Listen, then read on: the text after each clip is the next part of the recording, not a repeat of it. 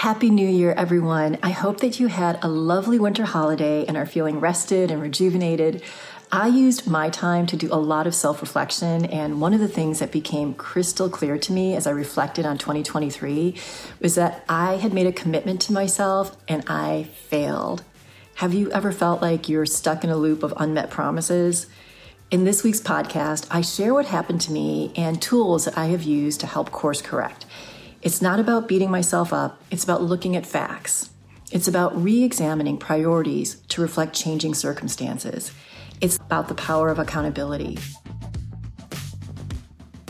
Hey everyone, I'm Laverne McKinnon, and welcome to the Moonshot Mentor blogcast.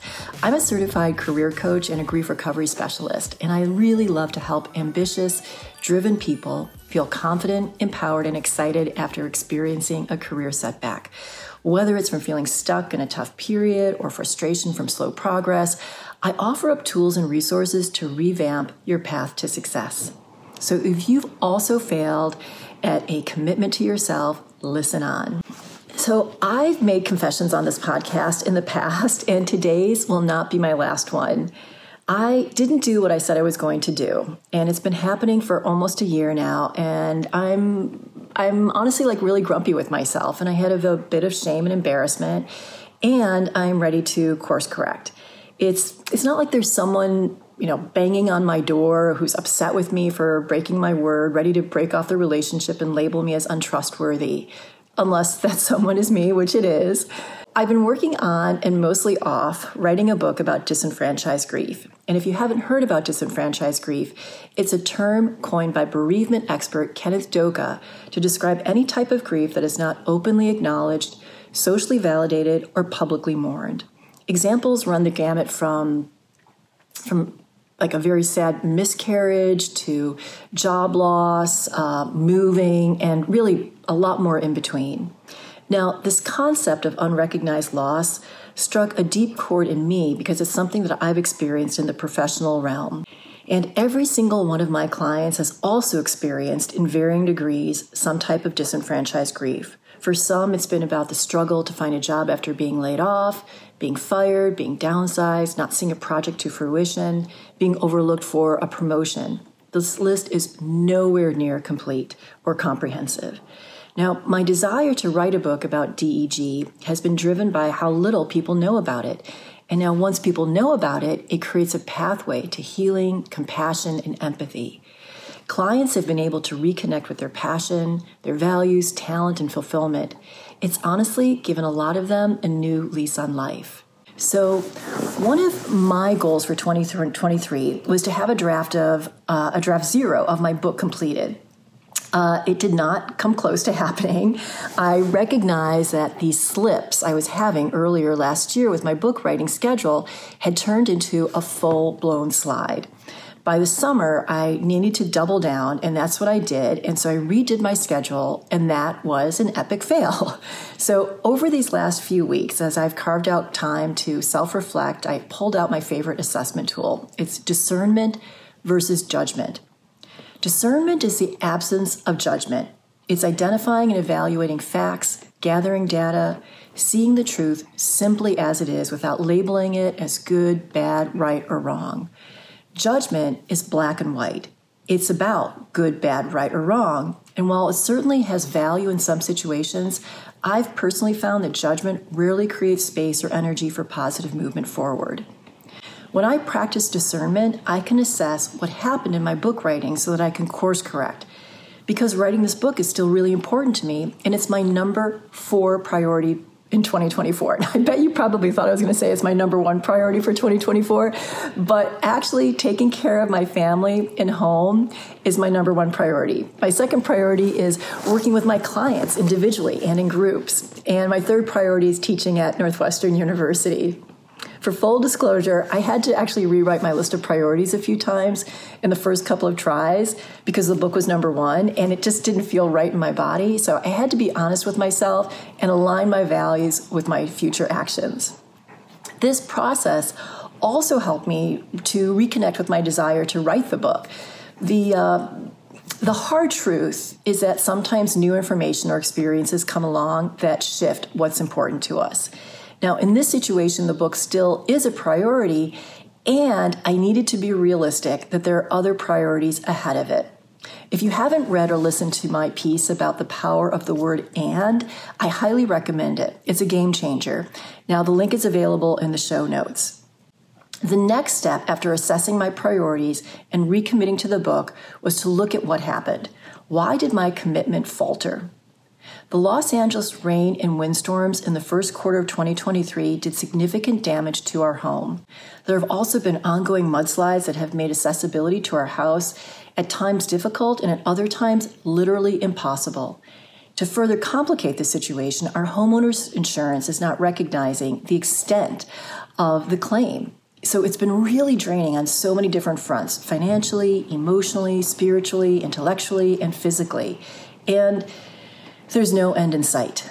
So the assessment is a significant amount of time has been diverted to dealing with this challenge. The second assessment that I made was around the writers and actors strike that impacted a movie that I'm producing that was scheduled to go into production last summer. It's been pushed to this year, but there's been a ripple effect in the terms of like a loss of like income. And to so to make up for some of the deficit, I further built out my coaching practice. Assessment. Upping my coaching hours impacted the number of hours I could devote to book writing Plus, the uncertainty of when the strikes would be over left me honestly discombobulated and I had a lot of trouble focusing. As part of the coaching expansion, and this is the third assessment, I made a decision to rebrand my website and onboard a new customer relationship tool. Assessment there, I grossly underestimated how long it would take to complete the rebranding and onboarding. Two clear mistakes that I made. The first is that I didn't account for the unexpected and I scheduled myself too tightly. This is a common error I make despite always having unexpected events arise. The second is that I underestimated how much time everything would take research, analysis, writing, rebranding, learning a new app, assembling documents for the insurance company, replenishing after major stressors. So, the next thing you need to do is to create best practices that are a direct result of the assessment. So I'm going to give myself at least an hour of cushion of unstructured time every workday. This is probably not enough, but it's where I'm going to start. It's a baby step to allow for the unexpected. And if nothing unexpected occurs, then yay, I have a bonus hour. Second best practice is doubling the time I'm allotting for all the tasks I named above. Ugh, I'm not going to lie, these new best practices are slightly triggering because it feels like it can't accomplish as much as I want to. I think that's a mistaken belief, and I'm going to monitor it closely. So, how am I going to finish the book? Accountability. This is a best practice that I've used on many other projects, but I haven't used it with the book yet.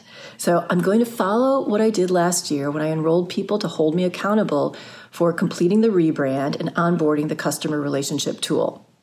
Accountability was the key to staying focused and on track. But perhaps more importantly, the people that I enrolled also gave me emotional, spiritual, and mental support. They shared their best practices with me and even stepped in a few times to take over when I got stuck. Accountability is about being witnessed. It's about allowing myself to be seen in all my messiness and all my glory. It's about facing my fears and my shortcomings, asking for support, receiving love and cheerleading. Knowing that someone is actually expecting me to take action and make a progress report is fuel in my tank. Accountability is the public acceptance of responsibility for my actions. There's no hiding under the covers. Accountability is trust building. When I say what I do and I do what I say, I build trust with myself, and others can trust me as well. It does not mean that I am perfect. It means that when new information or experiences come along, I communicate with myself and others. For example, I know I said I was going to deliver a draft by Friday, but I have COVID, so let me circle back when I'm feeling better and give you a new due date. Accountability is creating bumper rails to not go off the deep end into a full blown slide. Slip ups are inevitable, and with an accountability partner or group, you can course correct more readily.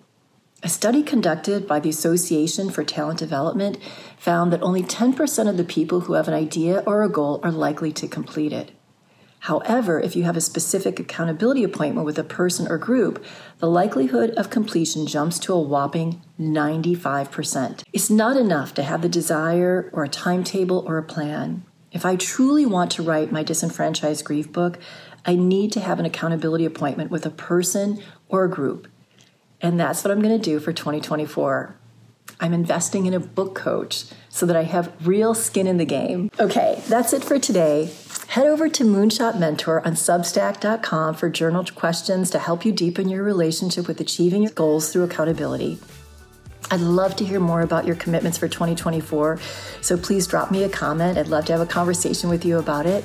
You can also visit me at moonshotmentor.com where you can find links to all my social and how to work with me. And if you enjoy what you hear, I would so appreciate if you could subscribe to my blogcast. It's going to help me achieve my moonshot of 5,000 subscribers. And finally, and most importantly, thank you to Lynn Chen for the video and audio editing. You can find her on social at MS Lynn Chen. Thank you so much for tuning in, and I'm going to see you next week when I'll talk about a resolution that's not a New Year's resolution that I do believe will help me significantly in 2024. Thanks so much for tuning in.